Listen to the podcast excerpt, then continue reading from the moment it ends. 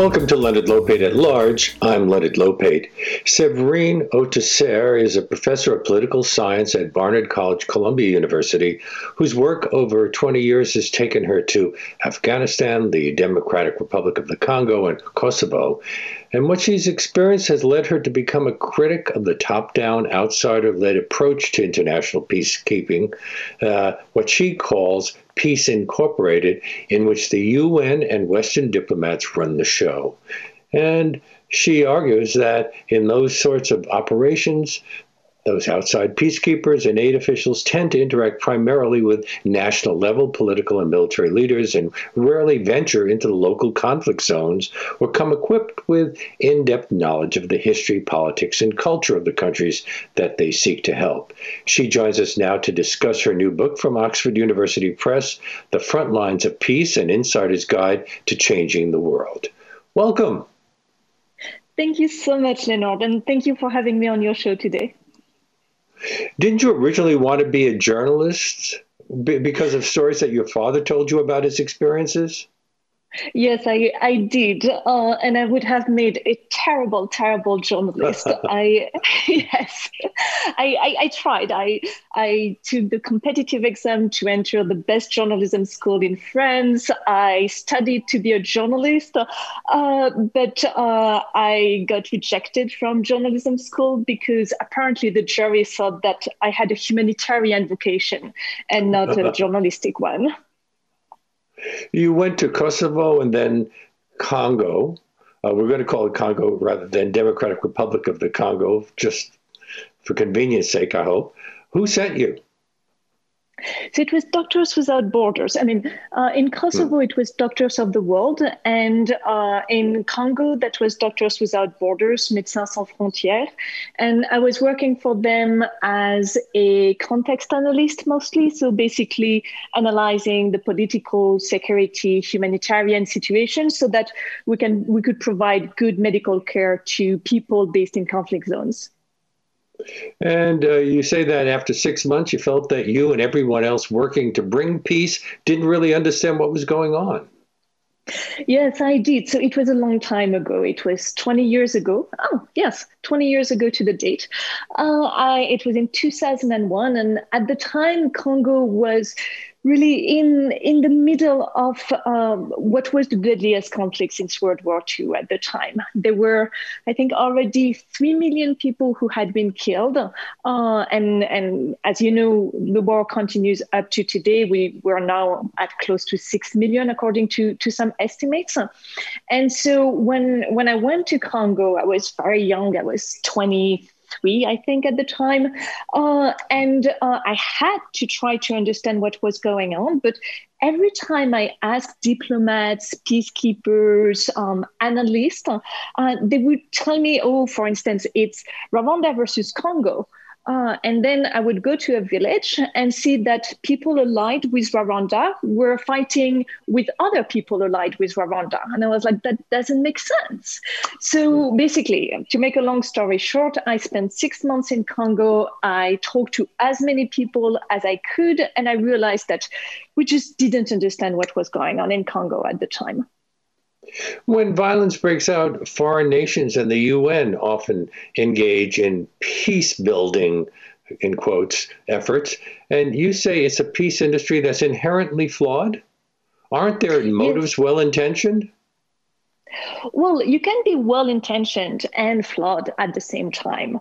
Um, and I, I don't deny that most of the United Nations officials and peacekeepers and most of the diplomats I've met in conflict zones are extremely, extremely well intentioned. They, they do want to help the country in which they are based. They want to help the civilian population. They make a lot of sacrifices. Sometimes they sacrifice their own lives because it's dangerous work. So, so they are extremely well intentioned in general. There are exceptions, of course. But the thing is that we have uh, uh, in what I call the international aid system, um, we, we have a way of going about building peace, decreasing violence that just doesn't work. And as you tell it, the people you were working with often come off as clueless at best and, and even racist at worst. They, they complained that the Congolese assistants were lazy, stupid, incompetent, untrustworthy, corrupt, thieves, and liars. And didn't you hear similar complaints in Kosovo and Afghanistan? Uh, so it wasn't just about Africans.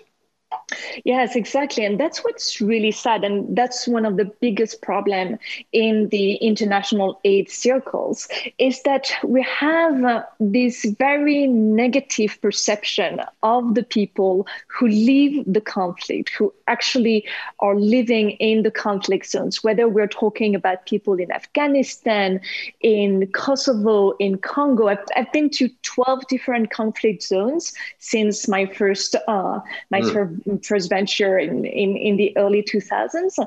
And everywhere I've been, whether I was in Timor Leste, which is in Asia, or whether I was in Israel and the Palestinian territories, or in Colombia, I heard negative statements about uh, about the local populations. Uh, so the common one is, oh, they're so violent. So I've heard that about about everyone, uh, and and then people would tell me, but of course they're violent. Look, they're at war. Like, yeah, it's a bit more complicated than that, um, and and also some some very racist or, or pejorative things. So yes, it's it's one of the of the major general problem with the international aid world. The NGOs tend to hire from elite institutions. Is that a bad idea? Not necessarily. I mean, I teach at an elite institution, as mm-hmm. you know, uh, and and some of my former students are absolutely fantastic peace builders. So it's not the problem of hiring from elite institution. It's more the the people that we select and uh, and also the the attitude that we encourage. So the people that we select uh, I mean that we usually select people who have what I call thematic expertise. So, for example, they're experts in human rights or gender, or they know how to organize elections. And, and they've done that all over the world. So, they spend six months in, in a country, they organize elections, and then they go to another country, they organize elections, etc. Or same for gender. And the thing is that when they arrive in their new posting, they don't know anything about the local politics, the local culture, the local society, the local histories. And, and I was one of them. You know, when I arrived in Congo in the 2000s, I just didn't understand anything and I knew nothing. Um, so that's that's the first problem. Your book is a combination of reportage and memoir of your career as an international aid worker. Uh, so we're seeing these things through your eyes and those of, of aid workers and, and victims of violence. But are those the sorts of stories that are generally not told? Well, the stories that are generally not told are the stories of ordinary people. Uh, and that's the stories I wanted to tell. Uh, my own stories, I'm telling them just because my editor and and my agents they kept asking me every time they read a draft of the book. They were like, "But you need to tell us more about you and how you felt and what uh-huh. you think." So, so apparently, you know, that's what you need to do if you if you want to to write a good book. So, you know, I put more stories of my, about myself, although as an academic, it's really, really uncomfortable. Anyway, the stories that I really like telling and, and the stories that you know that make up most of the book are the stories of ordinary people of people who live in congo in uh, colombia in somalia who live sometimes in big cities sometimes in, in tiny tiny villages that are so remote. You you you take hours and multiple forms of transportation to get there. But these people are absolutely amazing because they have figured out how to build peace in the most violent circumstances in the world. But wasn't that difficult for you because uh, you weren't you forced to keep a distance from uh, the people you were there to help? When I was a what I call a member of Peace Inc., when I was a humanitarian mm-hmm. aid worker working for this big uh, non-governmental organizations. Yes i, I was. I, because when you work for international and, and non-governmental organizations on the ground you have to respect a lot of uh, rules, a lot of constraints. You cannot go to certain places, to certain neighborhood. You have to live in compounds that are heavily fortified, you know, with the really, really big walls and the barbed wires on top of it.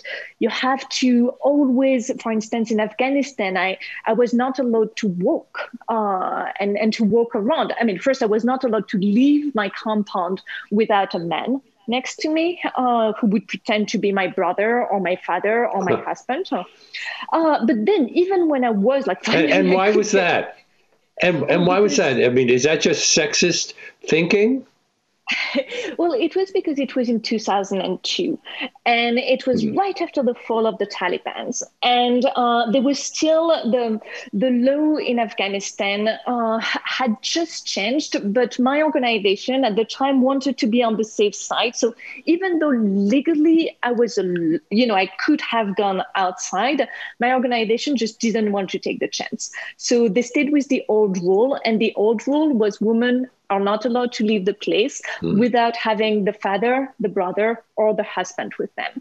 Uh. So I had always to, it, I mean, it was really uncomfortable. Sometimes I would like talk to a man I didn't know. I was like, "Hi, can you pretend to be my dad or my husband, please?" That's horrible. anyway, um, the talking, uh, you know, talking to people, walking around. To me, that's that's the best way to start getting the feel of a new place. And uh, there are many places where you cannot do that when you work for international mm. and non governmental organizations because it's deemed to be too dangerous, too risky. And I'm assuming that that it's complicated even further now because of COVID nineteen. Exactly, exactly. The the friends I have who are still working on the ground uh, are are dealing with that, so it's even more complicated. Again, it's complicated if you are an outsider, if you are a foreigner. Now, if you are a member of the community, the discussion is completely different and the problems are completely different. And, and in the book, I argue that if we want to build peace, we have to rely on the members of the community. And you argue in the book that the flaws are baked into the international aid economy what role do you think NGOs, philanthropists, and individual do gooders should play in, in funding and enabling peace building operations around the world? I'm so glad that you asked this question, Leonard, because the, the the research that I've done shows that there is a role for international, uh, for outsiders, for foreigners like you and I, and, and some of our, our audience today. Uh, we can play a role, but not the one we're currently playing. Uh, so the things that we can bring to inhabitants of conflict zones, according to when I was speaking with Congolese people, Afghan people, Kosovo, like you know, all of the people I've met in my research, they say, well, you can bring funding uh, very often they request for money to put in place um, peace processes.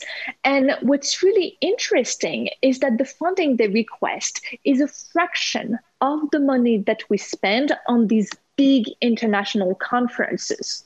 So it is much more effective. It actually builds peace. It decreases violence significantly, decreases the number of killings uh, and, and raping, etc. And at the same time, uh, it is much cheaper. So to give you a sense, uh, a big international conferences, for instance, to resolve the, the conflict in Congo or in the Korean Peninsula, uh, that would be 500 million, for instance, uh, the summit to resolve the conflict in the Korean Peninsula. A co- a but wait, that's a conference. The conference then decide, determines how the the problem is going to be approached, or is the conference a thing in itself? It's it's a it's a peace conference, and at the end of the peace conference, you sign a peace treaty, and everybody's happy, uh, and everybody go back home, and then starts fighting again. um, so yeah, so but it's just to give you a sense. I, I, have like exact figure in the book for many different conflicts. We're talking about millions of dollars or hundreds of millions of dollars.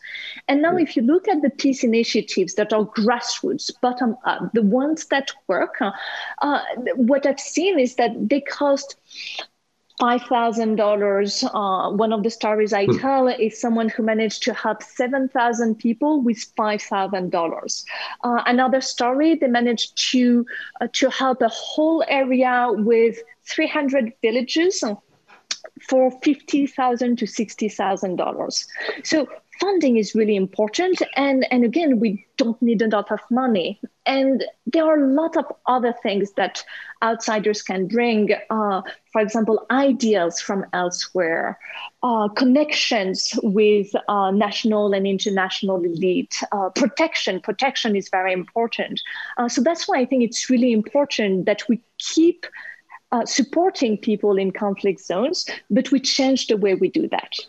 Don't donors to NGOs favor large organizations? Uh, and those NGOs tend to hire from elite institutions. So, is there uh, a built in structural problem? Yes, they favor large organizations uh, and they favor especially organizations where people speak their language, meaning English or sometimes French, uh, and also when they speak the international aid language. You know, there are all of these buzzwords like resilience and and uh, gender something and gender something else. Gender is really big currently, but resilience is even bigger. So all of these buzzwords that you have to put in your proposals so that you can get the funding also you have to know how to structure a proposal and how to have indicators that will show that you're effective. So it's not only large organizations it's really organizations where where the staff knows how to speak the international language and how to interact with donors. And this is a skill set uh, that you can develop again when you go to these elite institutions like Columbia University, where I teach, or Harvard, or places like that. Uh, but uh, it's a skill set that doesn't have a lot of, of connection to the actual effectiveness of your programs on the ground. Well, you uh, began, as you said, working for Doctors Without Borders. Don't they have a great reputation? They have, and they do absolutely fantastic work. And I'm, I'm still a huge fan of Doctors Without Borders, even even after 20 years, and, and a big supporter. And and and when I can, I give money to them because the work they do is is fantastic, fantastic. The thing with um, with Doctors Without Borders is that they are a humanitarian organization so we have to make the distinction between humanitarian aid, which is addressing mm. the consequences of the violence, and peace building, which is what I study in my book, uh, in the front lines of peace. And peace building is addressing the causes of violence. Okay, so let me let me see if I uh, understand. You're saying that these sorts of operations, outside peacekeepers and aid officials, tend to interact primarily with national level political and military leaders. Rarely venture into the local conflict zones or come equipped with any uh, in-depth knowledge of the history, politics, and culture of the countries that they seek to help, and that their strategies almost invariably fail because they don't take into account the needs of the people they're supposed to be serving? Almost. Almost. Well, correct me, please.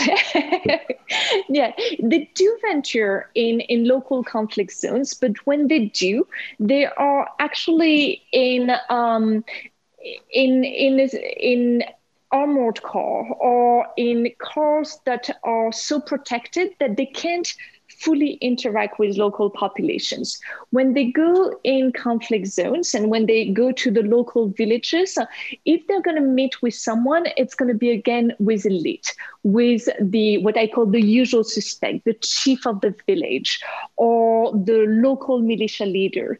But it's very, very rare that people take the time to, that aid workers take the time to interact with ordinary people. When they do, it's usually to tell them what to do. It's not to say, okay, what do you think is the problem in your area?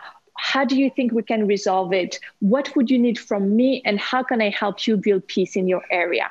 So basically, aid workers, as, as we're perfectly saying, the problem is that we're designing solutions, we're designing peace building programs for people on the ground instead of working with the people who are impacted by the conflict to help them resolve their own problems. Doesn't the United Nations also have a bias toward intervening on the national level? Oh yes, yes, and and when I so I've, I've done a couple of presentations of my of this book, The Front Lines of Peace, at the United Nations uh, in the past couple of weeks, and very often one of the questions I get from United Nations officials is, yes, but we cannot do that uh, because we're set up to work at the national level. We are an international organization. We have to work with governments, we have to work with diplomats. We're not allowed to talk with people on the ground. To which I answer, it's not true. mm-hmm. I've seen many of your colleagues do that.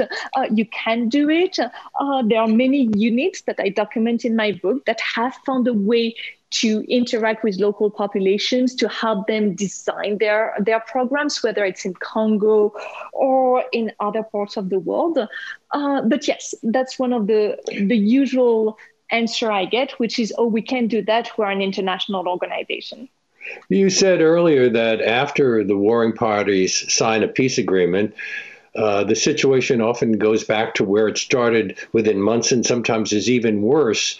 So, why do we persist, or does uh, the the uh, uh, peace world, as you call it, uh, or you know, peace world is a good one, right? I'm trying to remember what you the negative thing. Uh, why do they persist in in their approach if it's if it obviously fails? Several reasons. Um, the first one is that we still believe that it's the best way to go because so far many people tell me we know there is a huge problem with the way we build peace but we haven't found an alternative solution that works better and that's why I wrote this book. It's because my first two books were focused on things that didn't work. And every time people were telling me, okay, I agree with you, there are huge problems, but we don't have an alternative solution. So uh, the front lines of peace is focused on these alternative solutions, on all of the things that work so that we can have role models. And uh, the other reasons why the top down approach persists and the outsider led approach persists is because uh, it's uh, it's familiar. We have uh, we have organizations that are set up as we were talking about. They are set up for that. We have routines. We have standard operating procedures. We know how to do that. And adopting the alternative solution that I recommend, that would mean changing a lot of things within big organizations, and you know how organizations just don't like change. Mm. You're listening to Leonard Lopate at Large on WBAI New York 99.5 FM and streaming live at WBAI.org.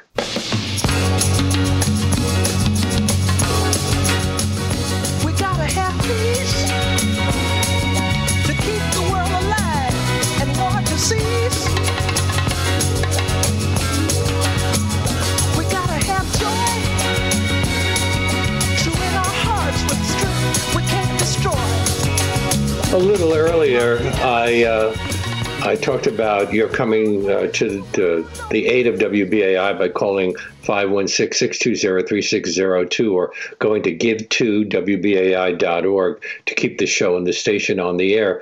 And uh, one great way to support WBAI throughout the year while spreading out your financial commitment so that it's only a, a, small amount taken out of your credit card or bank account each month is to become a sustaining member, what we call a BAI buddy.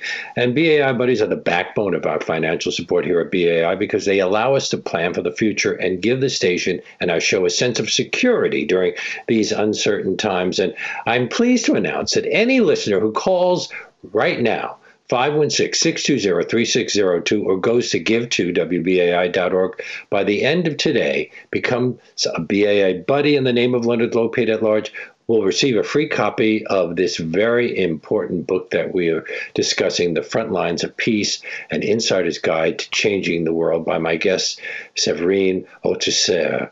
Uh, all you have to do is sign up to become a BAI buddy in the name of Leonard Lopez Lopate Allard today, and we'll make sure that you get this important book. Whatever level you contribute at, it all helps keep the show going. So why not step up and support the only 100% listener supported station on New York radio?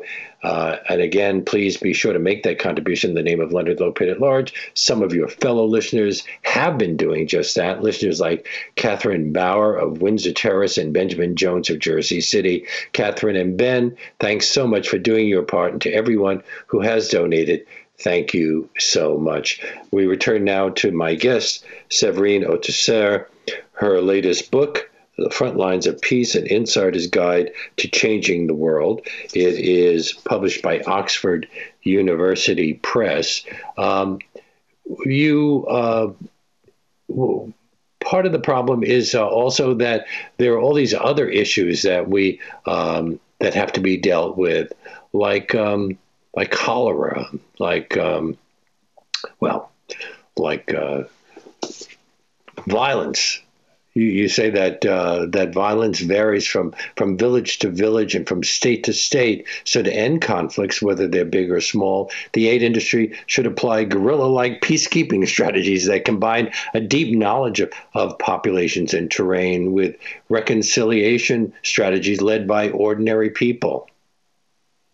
Yes, I, I do. And that's what's really important is that um, the book is not focused on what doesn't work. Uh, my first two books were focused on that, but this new book, The Front Lines of Peace, is focused on the uh, situations where ordinary people and outsiders have managed to find a way to build peace.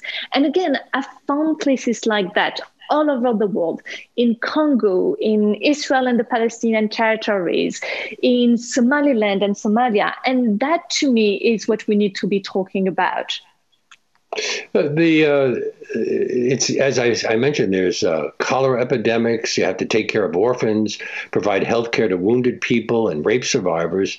Uh, but uh, you say you didn't do anything to actually prevent entire population from starving, children from being orphaned, women from being raped, and civilians from being displaced. Yes, so that was when I was working for Doctors Without Borders 20 years ago, and when I was focusing on humanitarian aid, so looking at the consequences of the problems, which is extremely, extremely important. And that's why I'm such a big supporter of organizations like Doctors Without Borders. But what got me very frustrated when I was doing this job is that it's a never ending problem. We are not preventing people from being raped uh, or, or, children from being kidnapped. And, and so that's why I switched to working on addressing the causes of violence. And addressing the causes of violence means trying to find a way to, uh, to, to identify the reasons why people are fighting and to find solutions that are acceptable for them and that are going to be sustainable, that are going to continue working not only when uh, the peace builders are on site, but also when they have left.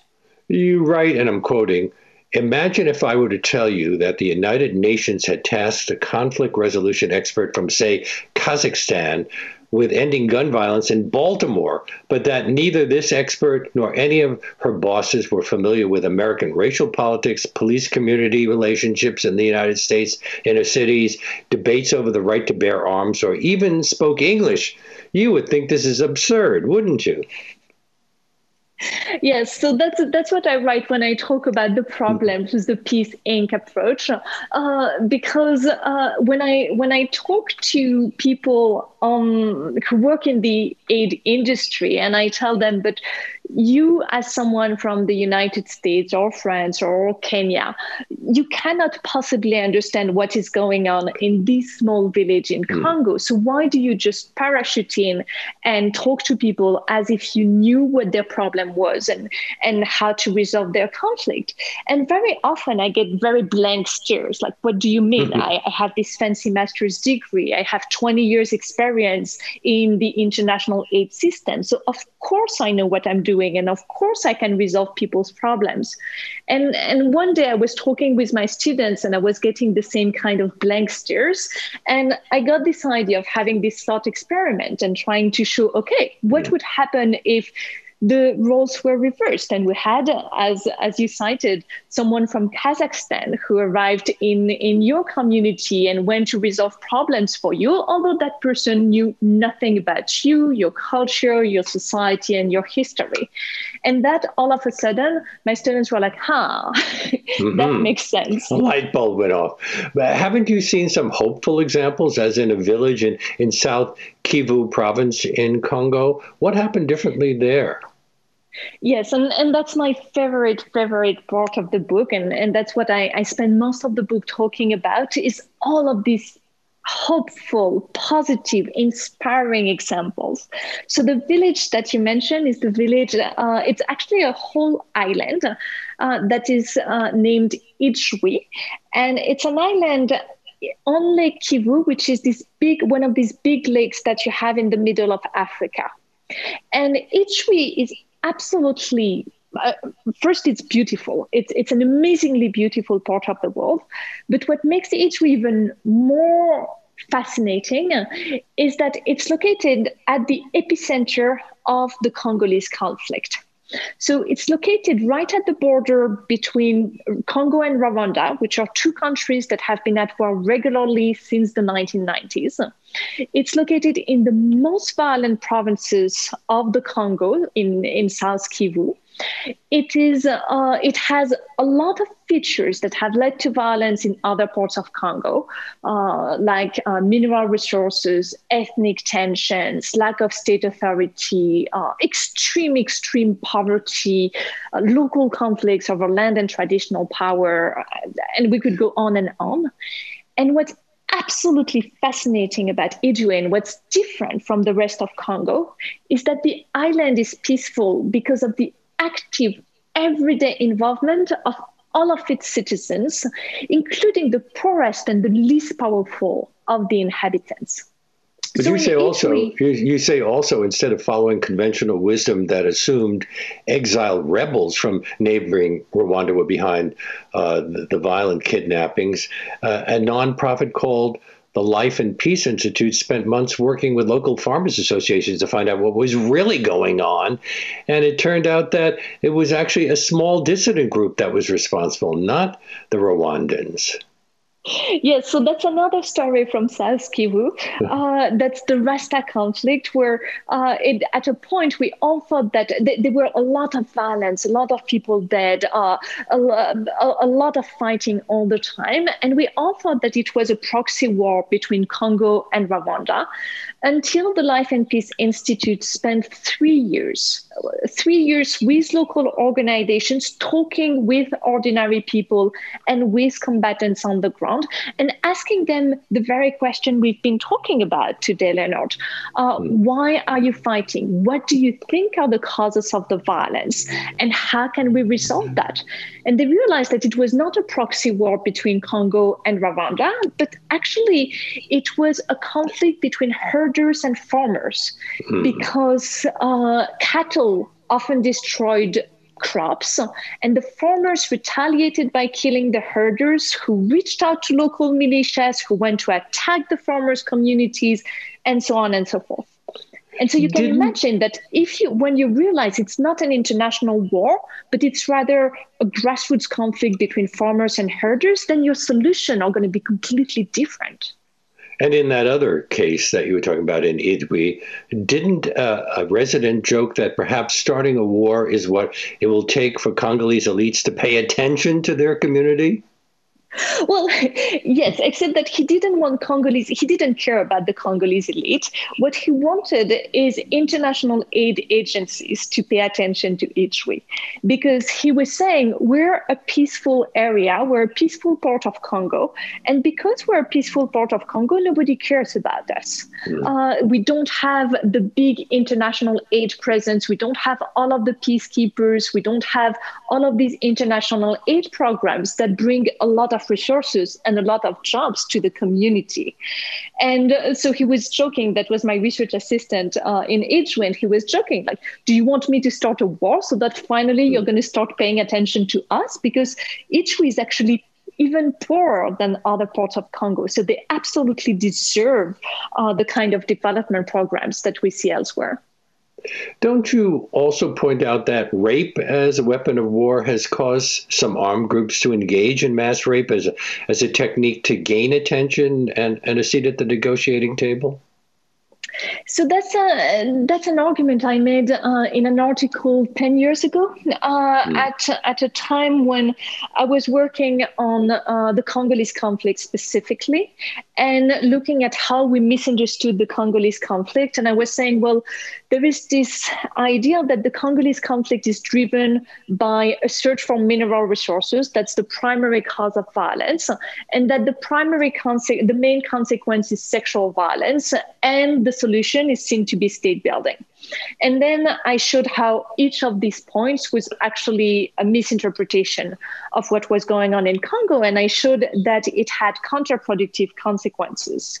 And one of the counterproductive consequences of the rape narrative was that because there was so much focus on rape, I had at least uh, a couple of examples of armed groups who purposefully decided that they would use rape as a way to bring mm. attention to their cause, to their fight, and as a way to be invited to the negotiating table. So the the public outcry against the use of rape as a weapon in war actually helps spread the very thing it's trying to fight. Sometimes, sometimes in, in, in some very specific circumstances, but it really depends on how these uh, these campaigns are, are, are, are managed and, and how they are led. And again, it goes back to what we were talking about and, and what I discuss in uh, in the front lines of peace, which is that there is the Peace Inc. way to go about this, thinking, oh, we're going to we're going to resolve the problem of rape for you. And there is the alternative way, the way that works, which is working with communities, letting ordinary people be at the forefront of this kind, uh, this kind of rape prevention efforts. And that works much better. What's the cure violence model? So the cure violence model is exactly what we've been talking about this alternative method. It's to cure violence is a an organization that works in the united states and that's one of my favorite organizations in the united states because they try to resolve conflict the way i've seen work in conflict zones. So they go, they work in more than 20 U- US cities all over the country, and they rely on insiders. So, for instance, in places that are uh, that are ridden with gang violence problem, uh, they rely on gang members and former gang members, uh, and they work with them to dis- to think about how they can decrease the violence, how they can decrease increase the number of shootings and killings. And the people who actually implement these programs are former gang members themselves, or people who used to be involved in the violence, or people from the communities, former victims or parents of victims, or just ordinary members of the community. And to me, that's absolutely mm. fascinating because when you look at the results that cure violence has been getting in the United States, they've really managed to decrease the number of shootings and killings by, I think the statistics are up to 73% yeah. in some of the US cities. So it's fantastic. Some- some months ago, we actually did a segment on this show about how that works in some public housing in uh, Manhattan and in the Bronx. Uh, so, uh, and it was we were talking about how effective it has turned out to be. Uh, my guest on today's Leonard Lopate at Large is Séverine Autesserre. She uh, has her latest book is called The Front Lines of Peace: An Insider's Guide to Changing the World, published by Oxford University Press. This is WBAI New York, 99.5 FM, and streaming live at WBAI.org. Doesn't positive peace building often occur in places where state intervention is limited? For example, you mentioned Somaliland. Right. So Somaliland is one of my favorite example because uh, for for your listeners who are not very familiar with the place, Somaliland it's an autonomous region in the north of Somalia, and Somalia is on the in the Horn of Africa. Wait, it seceded uh, from Somalia, didn't it, in 1991? so they tried they wow. tried so there was a there was a there has been a really bloody independence war between somalia and somaliland in the late 80s and in the 1990s and uh, somaliland have asserted their sovereignty and their independence they consider themselves to be an independent country, but I think that there are only a few countries in the world that recognize their sovereignty over the territory. So Taiwan recently recognized uh, Somaliland's sovereignty for, I mean, for reasons because they they're in the same situation. Hmm. Um, so so others that, so others don't because no. uh, the international community doesn't want to encourage more secession. Exactly, exactly. So when when you talk to when you go to the United Nations, for instance, uh, or when you talk to diplomats, they will tell you, no, Somaliland is still part of Somalia. It's still part of the country, and all of the official maps show Somaliland as being part of Somalia. But to go back to the question you were asking about about state building and, and the presence of the state, what's fascinating about Somaliland is that it's the best example I've found in the entire world of grassroots bottom up peace building, where people have managed to build peace and to maintain peace for 20 years over a very large territory.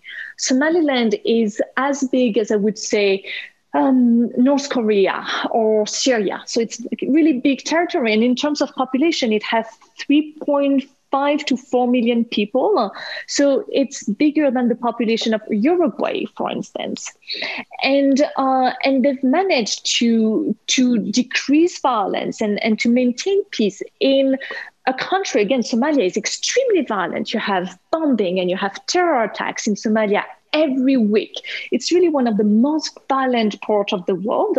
But Somaliland has had no violence and virtually no violence and virtually no terrorism for the past 20 years because insiders, Somalilanders themselves, ordinary people, uh, decided to build peace and to organize their own peace conference at the village level and then provincial level, and they led the show. They built peace and they built a state that is according to what they want and what they need and what they believe in.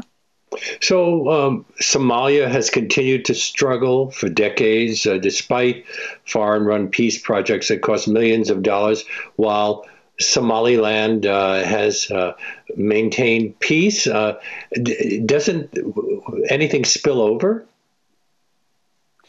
Well, sometimes yes. When you look at again, when you look at a map, uh, when you look at the places that are the most unstable uh, in Somaliland, you'll see that these are the border areas with Somalia. And Somalia, of course, continues to try to assert its sovereignty over Somaliland. And uh, the terror organization, for example, the the local branches of uh, the Islamic uh, terrorist group that are very active, the Al Shabaab in Somalia, they try sometimes to go to Somaliland, but there is this really interesting story. The last time uh, the Al Shabaab militia tried to kidnap someone in Somaliland, I mean, that was 13 years ago, and uh, they went in, they kidnapped a German person, and they started taking the German person to an, uh, a remote location. But uh, villagers saw uh, the Al Shabaab people uh, crossing their village and they, they, looked at them. They were like, hmm, these are foreigners, they're up to no good. And the villagers decided to mobilize and to stop the attackers, to stop the terrorists. They managed to stop the attackers, to control the militias and to free the German uh, the German person who had been kidnapped. And that was the last time that Al Shabaab managed to uh, to kidnap someone in Som- I mean to try to kidnap someone in Somaliland, which is we don't have we don't have a lot of time, but uh, I'm wondering what are today's trouble spots? Syria, Yemen, Afghanistan, uh, where else? Well, we have nearly 50 places that are considered in the middle of a war right now. Um, so I, if if we were, if if we could, I would show you a, a map. Uh, a lot of the trouble places are in Africa. You have some in uh, in Asia, in uh, Latin America. Uh, we really have troubled places, war zones uh, all over the world. But what's also really important is that if you look at the countries with the highest number of killings in the world, only half of them are considered to be at war. The other half are countries that are considered to be peaceful. Hmm. In a country like Syria today, uh, isn't it complicated by the fact that many outsiders, all with their own national agendas, are, are involved? Uh, we we're in a tug of war uh, with with Russia, with Turkey, with Iran, uh, with the uh, Syrian government itself. Uh, doesn't that make it more complicated? Because uh, obviously, the nobody seems to agree. Right, but nobody never agrees in, in a conflict uh zones, and, and that's why you have violence often. Uh, and the fact that a lot of uh, outside countries are involved is again a feature that you see in many other conflicts in the world. You look at the Congolese conflict, uh, the, all of the Congolese neighbors were involved in the war at a point. So the seven Congolese neighbors, the seven Congolese are, uh, sorry, the, the seven countries bordering Congo, not only the official armies, but also rebel groups. Uh, if you look at Israel and the Palestinian territories, it's the same thing. You have a lot of outside involvement. If, if you look at all Afghanistan that we've been talking about, you have huge international involvement. So the fact that in Syria you have several other outside uh, countries that are involved in the conflict is is nothing is nothing out of the ordinary. It's a it's a common feature of of current conflicts. I'm pretty much out of time, but uh, do you think anybody's listening to you? I hope so. I mean, the people uh, you're criticizing. From, from, the, from, what I hear, and from from what I hear from my from friends who work at the United Nations and, and in embassies and in non-governmental organizations, yes, uh, oh. people are listening. Uh, it doesn't mean that they're happy with what I'm saying. yeah. Apparently, a lot of people are very angry with me and very upset. But I uh, suggest that they read your book. People are really happy. They should read your book. It's called The Front Lines of Peace An Insider's Guide to Changing the World. Séverine Autesserre. It's published by Oxford University Press. Thank you so much for being on our show. It's been fascinating.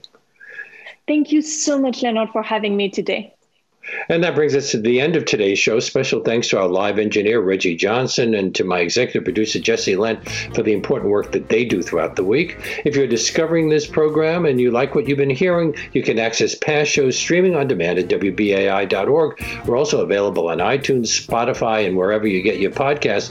And you can find links to all of our past shows on our website, leonardlopate.com. If you'd like to write to me, my email address is leonardlopate at WBAI.org.